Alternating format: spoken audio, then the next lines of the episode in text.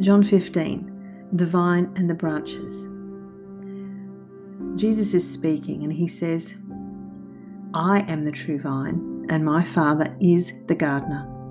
He cuts off every branch in me that bears no fruit, while every branch that does bear fruit he prunes, so that it will be even more fruitful. You are already clean because of the word I have spoken to you. Remain in me, and I also remain in you. No branch can bear fruit by itself, it must remain in the vine. Neither can you bear fruit unless you remain in me. I am the vine, you are the branches. If you remain in me, and I in you, you will bear much fruit. Apart from me, you can do nothing. If you do not remain in me, you are like a branch that is thrown away and withers.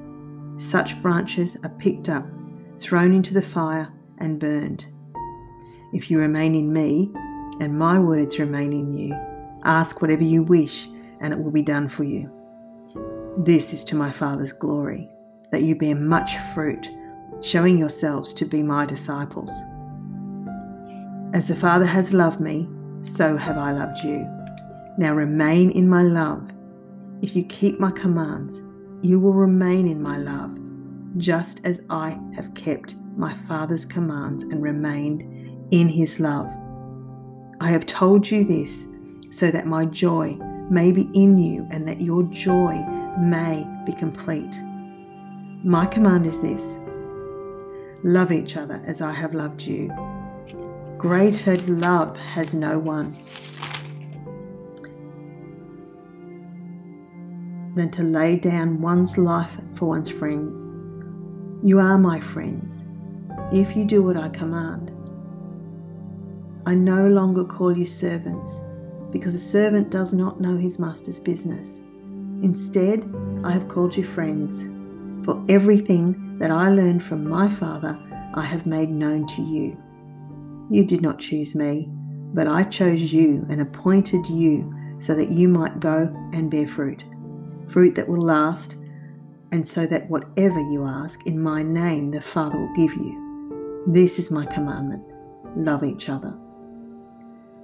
If the world hates you, keep in mind that it hated me first.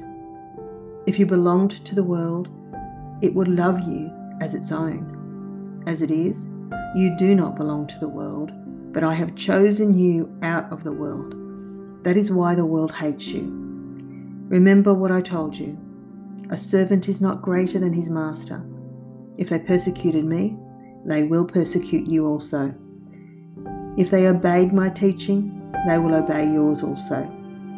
They will treat you this way because of my name, for they do not know the one who sent me. If I had not come and spoken to them, they would not be guilty of sin but now they have no excuse for their sin. Whoever hates me hates my Father as well. If I had not done among them the works no one else did, they would not be guilty of sin. As it is, they have seen, and yet they have hated both me and my Father.